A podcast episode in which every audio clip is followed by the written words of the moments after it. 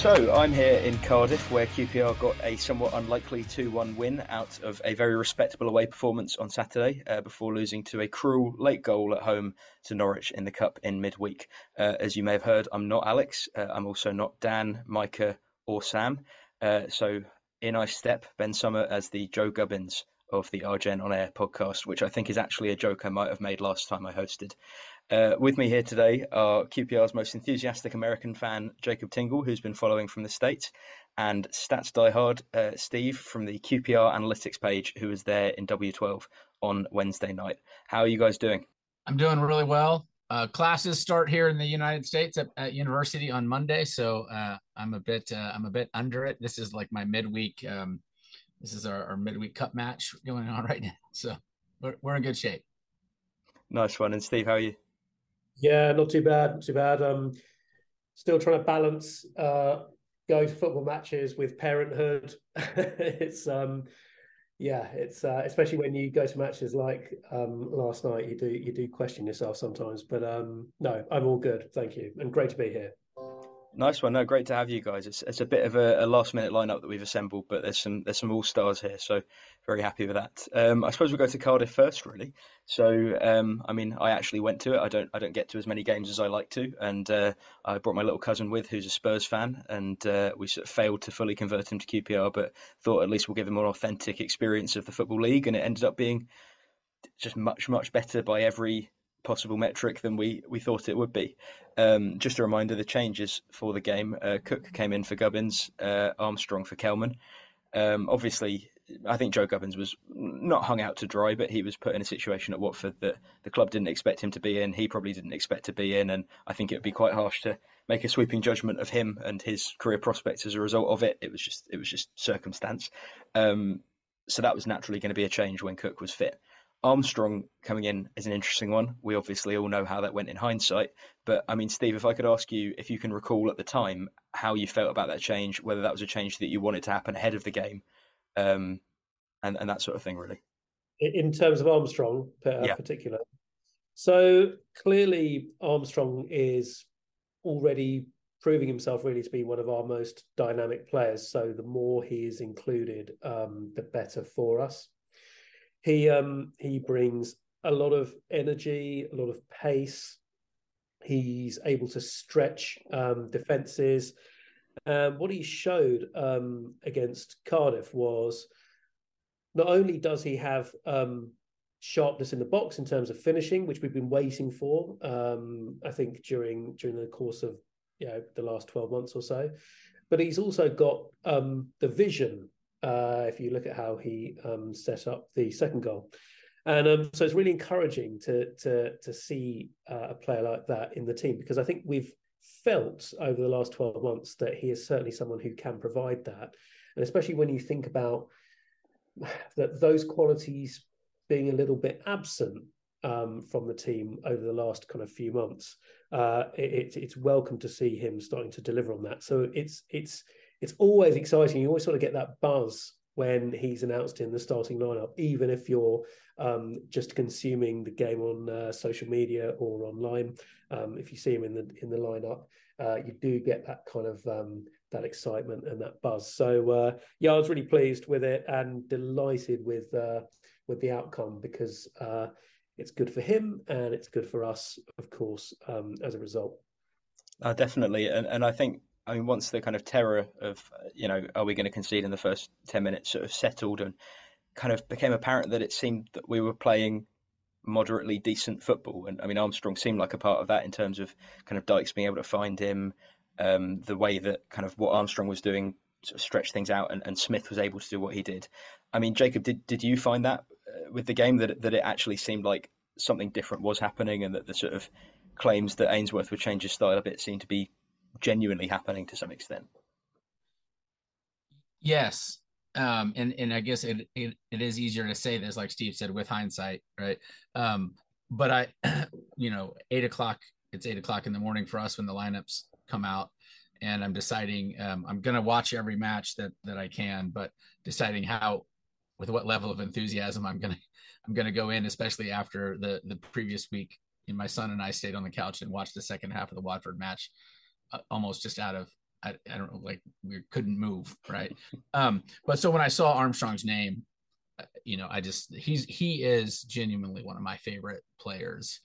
Um, for for so many different reasons. But in terms of the Cardiff match, I think especially um, when you when you saw that the that the formation was clearly going to be different, um, that it made me really happy that that you know that, that Gareth clearly is demonstrating that he can grow uh, and will grow and will change, um, and um, and and that maybe there's something in Sinclair Armstrong uh, that um, you know he he might just really save the season for us in, in, in some ways. And I, you know, maybe that's a lot of pressure to put on a 20 year old. I don't know, but his positivity, his passion, his energy, he just seems like he's so, he's like optimistic. When he came on at Watford down 4 0, I was like, he's like, I'm going to go score four, four goals. You can just see that in his face. Um, and then I think I, don't know, Steve. You know, on the analytics side, you probably know that you you would be able to respond to this better. This is just a gut feeling for me. But he seems to like he's going to take pressure off of Dykes. Like when they're to, when they're together, especially at the Cardiff match, Dykes seemed like he was freer just to not like he knew he didn't have to be the guy. And I, well, I don't know. I, I just get that sense that that Dykes is actually going to be better for that pairing. Yeah, I mean, it, well, takes you back a couple of years when Charlie Austin joined, mm. right? Um, very different type of player to um, Armstrong, but when Dykes has um, somebody else alongside him, when he has someone to take the pressure off, as you as you're describing there, we see a better version of Lyndon Dykes, and, and that was clear when Austin was here, and hopefully it's something that um, we'll see more of with uh, with um, when Sinclair Armstrong plays. And I think just just kind of building on on what you were saying there, Jacob, I think the really exciting thing about Armstrong is that we don't really know what his ceiling is at this hmm, point. Mm-hmm. You know, we we saw we probably got a reasonable idea of what the ceiling is for um, most of the players that we have uh, in the squad. We don't know what his is, which makes it really exciting. That clearly he's still very raw. I mean, that was certainly true last season. I I think it was a shame that we couldn't loan him out at some point last season. I think he would have really benefited from a loan um, in League One or two. Nonetheless, um, yeah, it, it's really exciting to just think what can he become because the ingredients are are there. It's um, can he start to do it um, in this team on a on a week in week out basis and also demonstrate to other clubs his own resilience. And Jacob, you talk about optimism there, but the idea that this is a young uh, kid playing in a you know a team which has low expectations this year and could well struggle, and there's going to be that brings its own pressure. If he can handle that and deliver, I think, yeah, the sky's the limit. Yeah, yeah. Definitely. I mean, it, it was just sort of great to see, like from the away end. I think Gareth Ainsworth said in the interview afterwards that Armstrong grew in front of the away end at the end of the game, and you could so see that. Like he sort of came over to us, kind of gently applauding, and then you blink and his shirt's off and he's pumping his fists and cheering into the camera. And I mean, for him to get a goal so early in the season and just sort of go like, okay, you've made your case, you're going to be part of this team. Like, what can you do now? I feel like he's just the sort of personality that will thrive off that. Like any sort of challenge of like, do you reckon you can get a goal? Yes. Do you reckon you can, you know, become a, a key player in this side? Yeah, of course. Like there's this sort of really amazing personality to him, and, and I really hope he does well.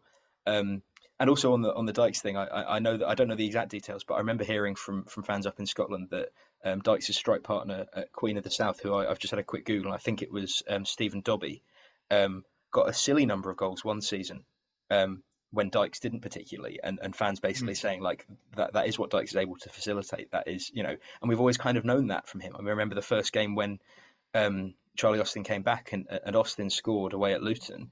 I remember coming away from that game going, uh, going, Lyndon Dykes had an amazing game today, you know, and and so, uh, like you say, different sort of player, but I I really hope that's how this goes. I also really hope Dykes' injury isn't too serious, and sounds at the time of recording like it isn't, but um, you know, fingers crossed on that one. Um, can I can I just say one more thing yeah, yeah. about Sinclair before I, before I forget? Because I I think you know, Steve, what you you just said reminded me I don't know if you if you both remember very early in the second half, he got the ball just outside the box, kind of on the corner, and uh, and took a terrible shot. Uh, I mean, it was just a, it was an absolute bad decision. Three people were open, uh, you know, uh, or he could have, you know, he could have like put it back to the center and, and recycled some play. And I thought, okay, you know, sometimes the worst thing that happens to a kid, like in, in America, like the worst thing that can happen is a kid hits a three pointer uh, and he's not a three point shooter. And then all of a sudden he's just shooting three pointers. Right. So I was, you know, it was like, this is now a pivotal moment. Is this is what Sinclair is to, is because that's bad. And then what was it 10 minutes later 15 minutes later that when when he held the ball and that presence to wait for uh you know for reinforcements to come and squaring it the way he did i thought in that 10 to 15 minute period we have now seen the maturation of of sinclair the boy to sinclair the man in that one like quarter of a game. Maybe i'm overstating it but just like that the presence to not take the bad shot because that's what he was going to do before the assist. He was just you could just see like he's going to go. He's going to just anyway. So that was that was super impressive for me. Totally, and, and on like a longer term basis, I remember being at the home game, the one all draw against Rotherham um, last season, when Armstrong came on and basically showed absolutely everything a footballer could show, except for sort of presence of mind and finishing. And and to have seen a game where he's added those is like I, maybe he doesn't do that every week, and I don't want to overhype him, but like you say, Steve, that, that shows how high the ceiling is, or, or the lack of ceiling, I guess. Which is, it's just nice to be excited about a player. Like, like I, I can sort of happily exist in this in this pre Ipswich mindset where I don't actually have to watch us play another league game and and be excited. In, in the same way that I was saying to one of my mates, the moment between Armstrong cutting the ball back and Pearl actually arriving is one of my favourite moments in football because there's just this sort of jeopardy of like you know my my week could hinge on on what happens in the next second and a half and i know exactly what needs to happen and, and how it could or couldn't you know go the way i want it to yeah where just just just building on that point ben where where we're, we're going to go through a season where we need as much um, optimism as possible. This is, I mean, hmm. uh, you know, if you compare it to seven days ago, you know, I, I actually did the QPR podcast last week, and um, I was on there with a few of the guys, and um, it was fairly pessimistic in tone because mm. could it not be? Yeah, how could it not be when um, not just Watford but Oxford uh, and a pretty average pre-season, um, and and obviously we all know what the end of last season was like.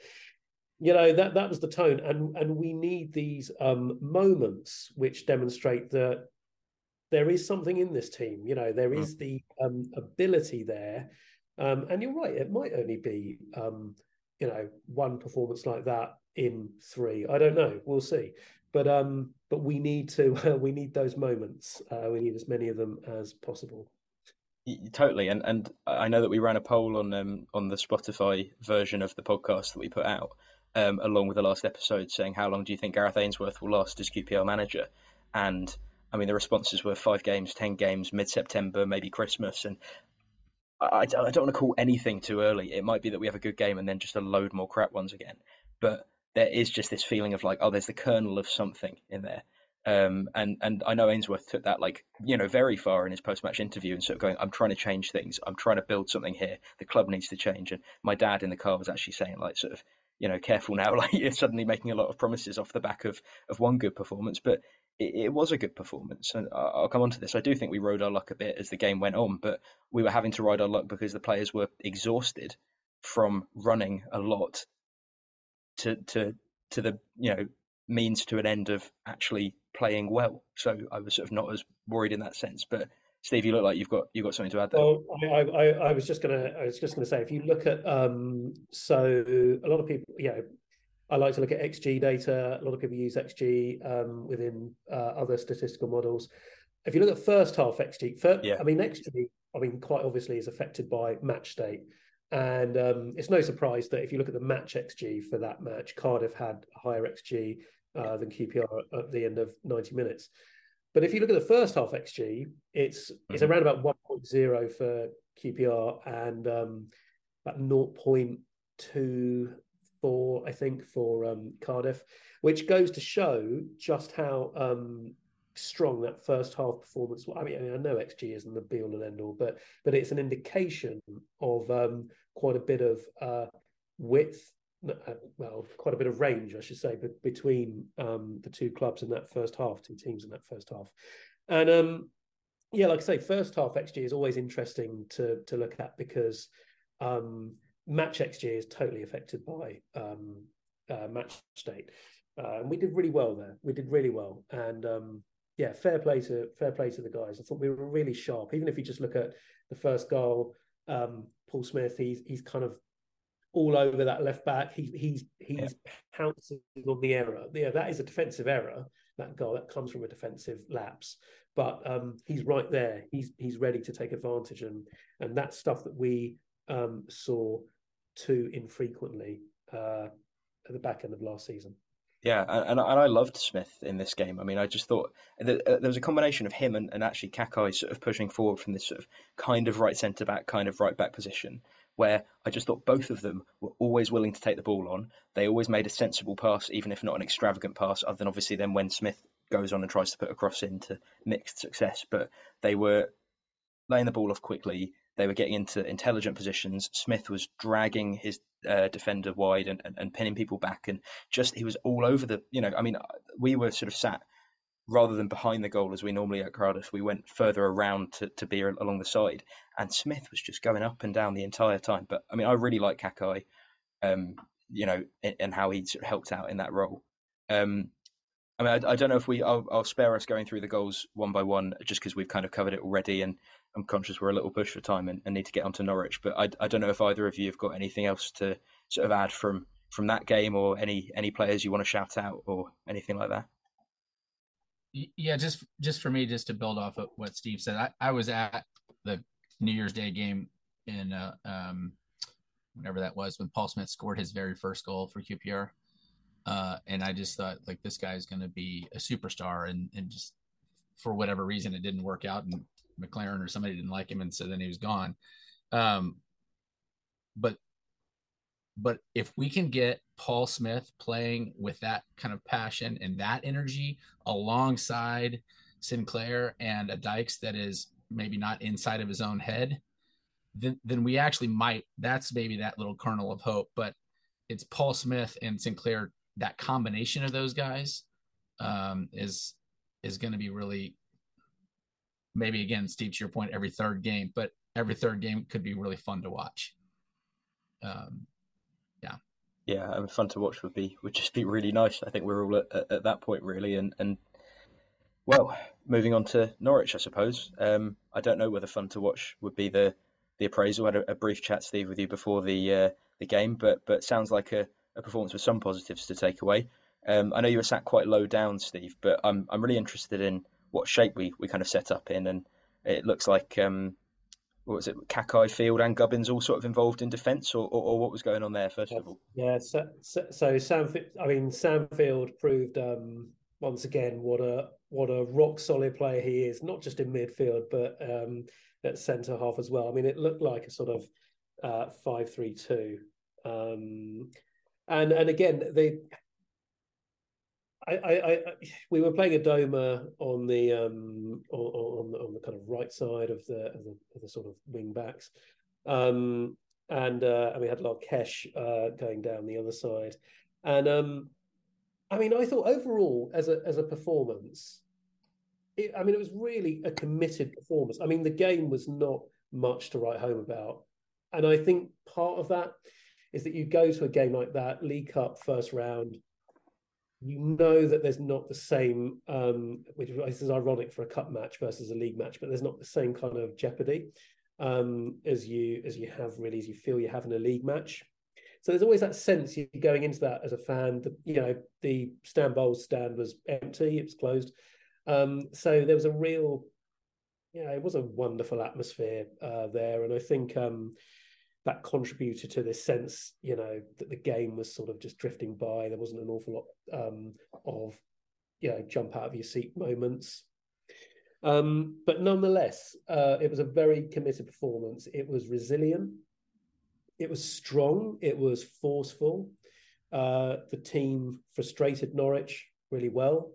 The offside trap. Um, there was there was a lot of diagonal balls coming over from the um, in the Norwich uh, wingbacks, and uh, played the offside trap really well. Um, I think we possibly got lucky with a couple of calls, but but it was it was um, it was uh, it was really switched on. It was really um, uh, present, and um, again, comparing it to some of the stuff we saw well against Watford and in pre-season, and um, and obviously at the back end of last season, it's a massive improvement, even with a group of players who um, you'd probably describe as second string in some cases. Um, so I came away from it encouraged. It, just simply at the energy levels that were on display, and I think that almost cost us at the end there. With you know, I think we ran out. We made a lot of subs, but we sort of ran out of gas. And once they brought their um, once they brought their uh, uh, big guns, if you want to call it that, Josh, uh, I can never say his name, Josh Sargent and um, uh, Ashley Barnes, etc., um, and Gabriel Sara. Yeah, then they showed their class. But um, I, I, was, I was, I was impressed. It was not a bad performance. In you know, with all the caveats that it's a League Cup game, um, and you're never quite sure about motivations of players in, in, and teams and those kind of games. But in of itself, it was a good performance and backed up Cardiff really well.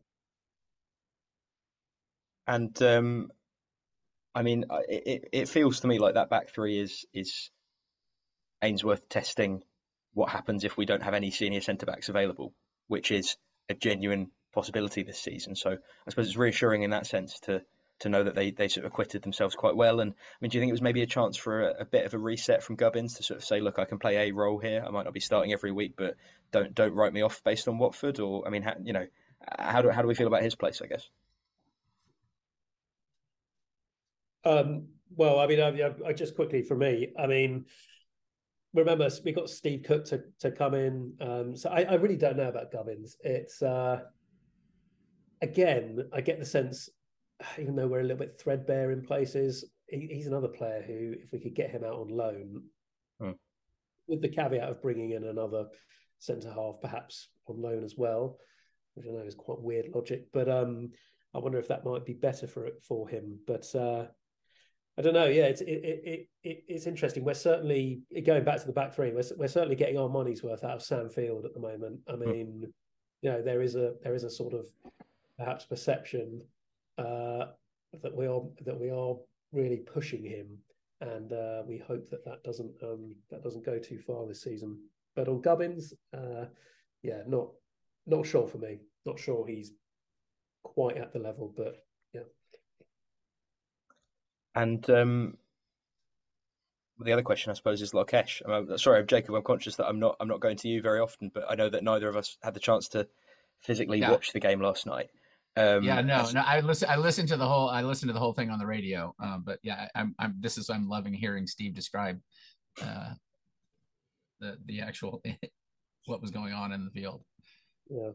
Well, I mean, um, yeah, I mean, J- Jacob, just to, to say, I'm assuming we both got the sense from the audio that Larkeche had a decent enough game or, or certainly put himself about pretty well. It, it, it sure seemed like it. Again, you, you know, uh, you know, relying on, on, on Nick and Andy to describe the scenes for me. Uh, but it sure seemed like he's going to give, um, you know, he's going to give Ainsworth maybe something to think about.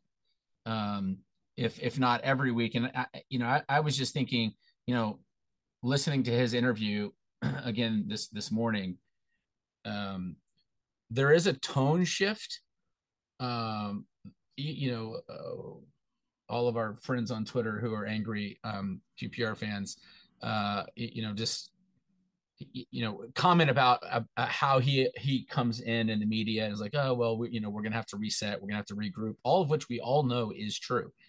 But he said for the first time or at least maybe one of the first times i've heard it said, you know, I think we can actually do something in this league. Yeah, it was very different. It was, and, and you can almost feel like in real time, Ainsworth kind of crafting this narrative where it has to start with we're, you know, in the in the mud here, and, and we're going to really struggle, and you know, people don't expect much of us, and then it unfortunately does start with a really really torrid performance and then you sort of go to oh we might surprise some people and then we can do something and yeah actually yeah. maybe the young guns are, are really doing something here Um, and I'm going to ask Steve about about those as well, the, the, the young players that came on. But first of all, sorry for the sort of hospital pass of a question about a player that neither of us actually got to watch last night. So, I mean, Steve, over to you on, on Larkeche and then also on the, the youngsters who came on towards the end of the game and what you made of them.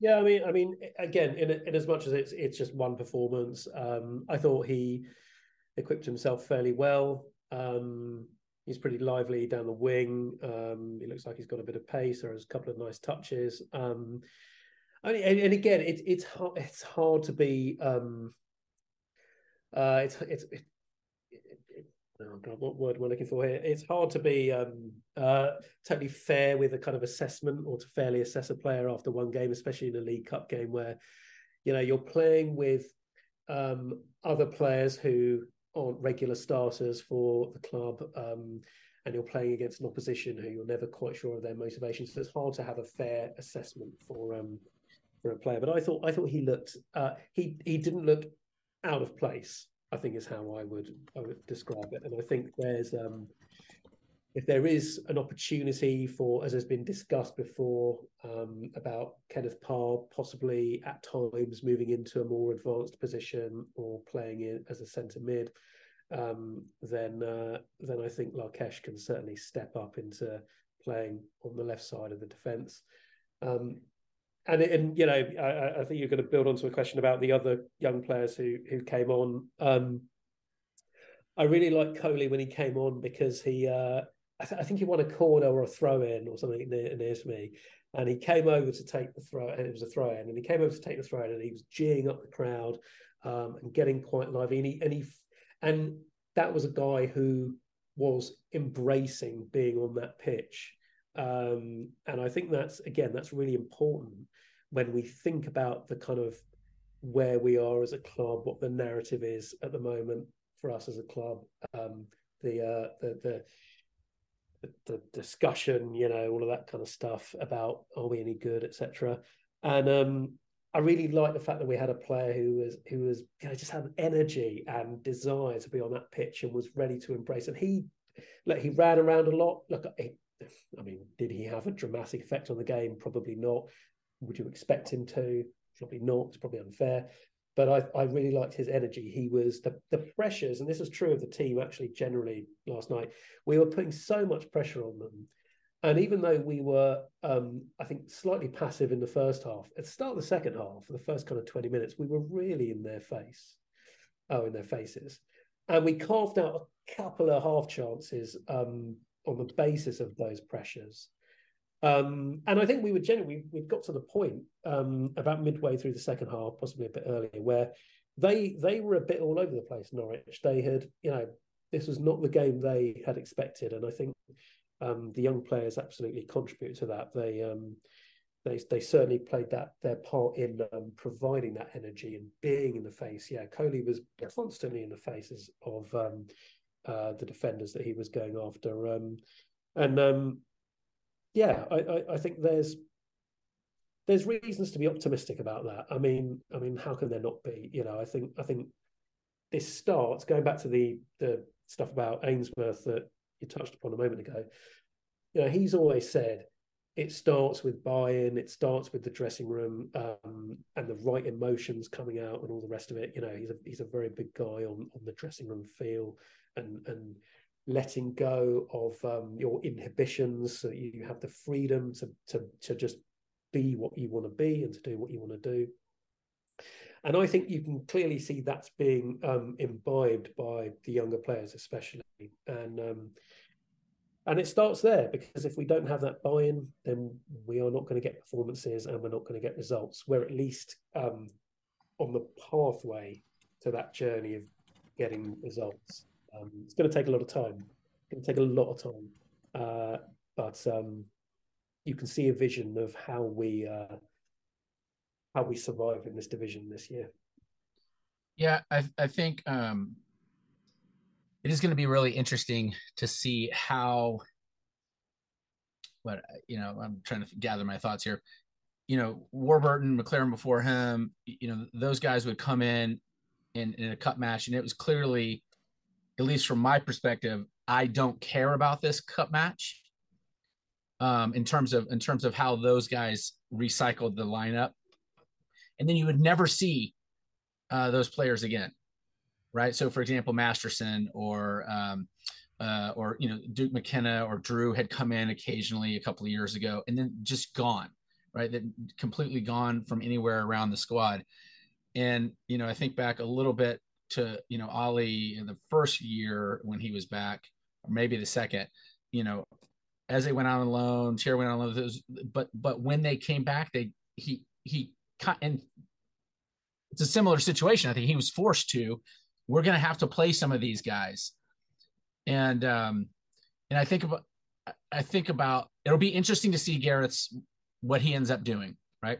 Are some of these guys going to get and not regular match time, but cycled in enough where they can have that enthusiasm develop into you know performance is, is, is, if that makes sense right? So Kolli's super enthusiastic he's in the face but if then if he's not anywhere around the first team again for another until the next cup match until january i think we're missing i think we're missing a significant opportunity to to get those guys some serious match minutes and then maybe send them out on loan in january or you know wherever depending on where we are. Anyway that's just i'm going to be really curious to see how you know Drew and Duke McKenna and and Aurora and and Kolli and those guys, how are they how are they going to be utilized this year in a meaningful way for their own growth, which is only then going to be better for us, you know, if not this year, then then in, in coming years.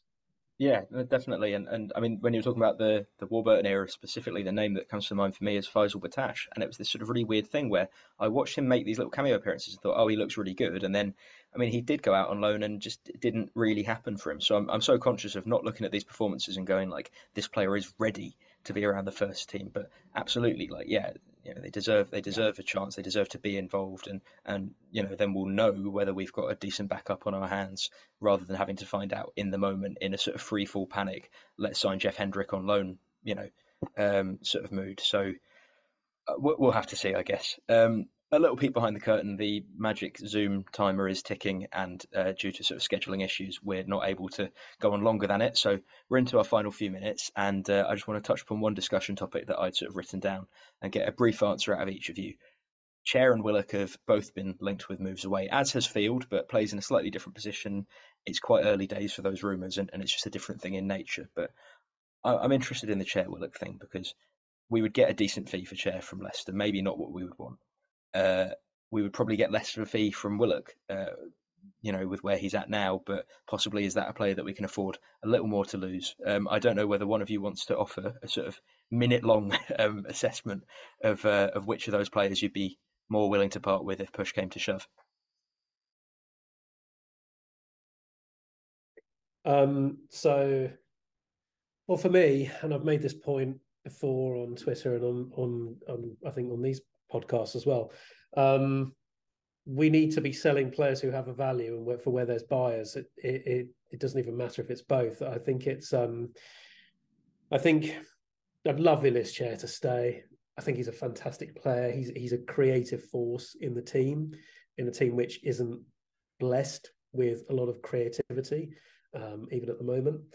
Um, but the real the reality is we've got to we've got to move him on, and we've really got to move Chris Willock on as well because um, we do not make enough revenue as a football club. Uh, we do not we don't come anywhere near washing our own face, um, and if we're not developing players, and that doesn't mean just players from our academy, players we're buying in like Willock. Um, uh, if we're not uh, succeeding in that pathway, then then what are we doing? And I think selling those players um, for, for you know reasonable values um, is something the club needs to press on with, regardless of how they um, of how much they could contribute on the pitch. I think I think with Willock, the general sense seems to be that the buy-in hasn't happened um, between him and uh, Ainsworth, and uh, therefore he um, he should be he should be on his way. But um, no, I, I just think both need to be kind of moved on now not because they're bad guys or bad players, far from it, just because we need to be doing that as a football club. We really need to be doing it. Yeah. So for me, uh, exactly the exactly the same answer, and and I I will say this: I won't be sad to see Willock go, and just saying that out loud makes me sad because yes. yeah, yeah. Chris Willock is is in there is a phenomenal player. He's not here anymore. Uh, and whether it's because he hasn't bought into Ainsworth or because he doesn't believe in himself anymore, you, you know, I, I, look at that, I look at his face, and he does not look like the kind of person who believes in his own hamstrings anymore. Um, so, um, if we can get, if we can get a fee that's 751, I'm like, there's 1,000 pound that we can get. I, you know, just, I, I'm sad, but he needs to go um, because he's he's taking a roster spot from someone that actually could be you know developing.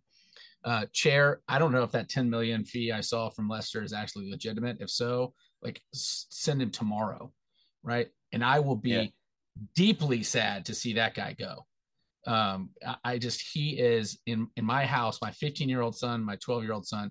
He is our collectively our absolute favorite player um, for all kinds of reasons, not just his performances. So I will be exceedingly sad to see him go, but I'd be more sad if we decide not to sell him right now and then he blows his hamstring out. Yeah. So yeah, yeah, no, and this is I've said this on the podcast quite a few times that your sellable assets suddenly become unsellable and, and you're in a huge headache and happen with Dieng, happen with Dickie and you know, so anyway, I've, I've, I've done enough feeling sad about that, and uh, we're running out of time. So uh, I think that covers it. I don't think we need to to sort of laboriously talk through how we feel about Ipswich because whatever will be will be, I suppose. And it's been nice to have an enjoyable week as a QPR fan. Uh, so it just remains for me to say uh, thank you very much to both of you, and until next time, come on, you Rs.